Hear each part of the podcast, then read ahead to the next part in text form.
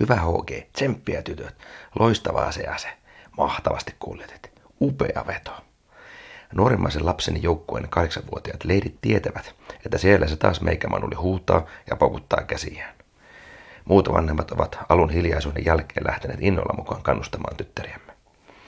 Iloiset, positiiviset ja määrätietoisen jämäkät kannustushuudot raikuvat kaikkuisissa kuplahalleissa, suomeksi ja ruotsiksi. Onko tällä vaikutusta? Kyllä, kannustukset kuuluu ja ne auttavat yrittämään enemmän. Ilman kannustusta ei tunnu pelaaminen samalta, toteaa tyttäreni kysyttäessä, kannattako jatkaa positiivisen huudon tiellä. Uskon itse positiiviseen energiaan ja sen levittämiseen. Se on oman humanisaattoriyden ydintä. Tämä lupaa. Näin sinut, saat tulla esille, sinusta huolehditaan ja sinun uskotaan. Vau, minkälainen olet. Olepas mennyt eteenpäin ja oppinut. Ja yhdessä olette vahvoja. Nahkahanskojen paukuttaminen koleessa halleessa on pieni palvelus, mutta sillä on iso merkitys. Vanhempana ja valmentajana ajattelen, kuinka tämä kannustaminen on osa kasvun asenteen välittämistä lapsille.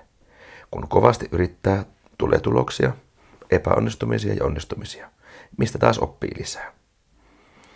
Tarvitsemme toisia ihmisiä, jotka pystyvät huomioimaan toisen prosessia.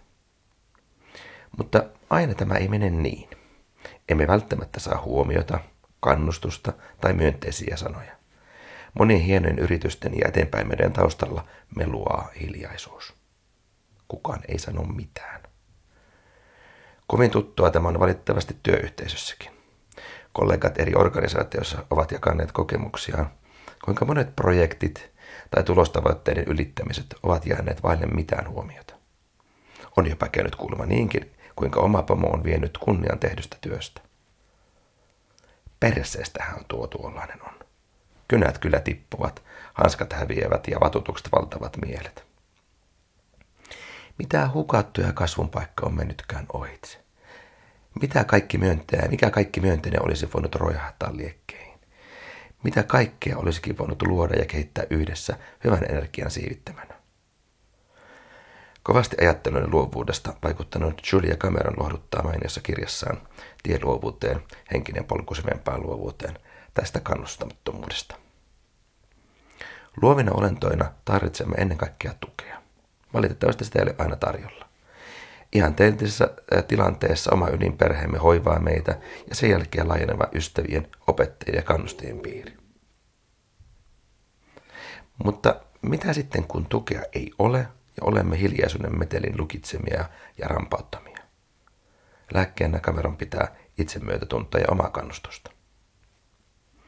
Myönteiset lausunnot, sanotaan niitä vaikka kehumiseksi, auttavat sinua tämän luovan, lupallaan luova, antamisessa.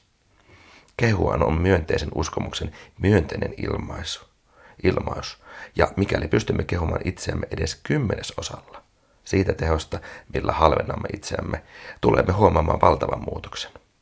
Itse kehuminen auttaa meitä tavoittamaan turvallisuuden ja toivon tunteen.